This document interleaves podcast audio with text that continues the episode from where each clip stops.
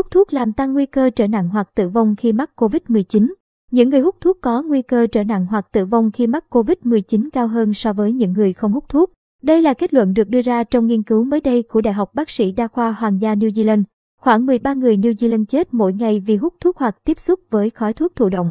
Một loạt các vấn đề sức khỏe cũng liên quan đến thói quen này như ung thư phổi, tiểu đường, bệnh tim, đột quỵ và giờ đây là cả coronavirus. Giám đốc y tế của trường cao đẳng bác sĩ đa khoa Hoàng gia New Zealand, tiến sĩ Brian Betty cho biết hút thuốc lá làm tổn hại chức năng phổi.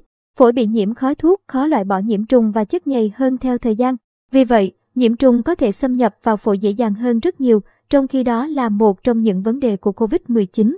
Chúng tôi biết rằng hút thuốc có liên quan đến huyết áp, bệnh tim và gây ra tình trạng tồi tệ hơn với COVID-19, tiến sĩ Betty khẳng định.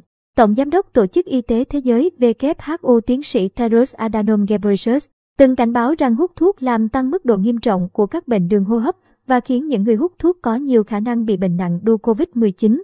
Người hút thuốc có nguy cơ mắc bệnh nặng và tử vong đu COVID-19 cao hơn tới 50%. Vì vậy bỏ thuốc là điều tốt nhất mà người hút thuốc có thể làm để giảm nguy cơ mắc coronavirus cũng như nguy cơ phát triển ung thư, bệnh tim và hô hấp, ông Ghebreyesus cho biết.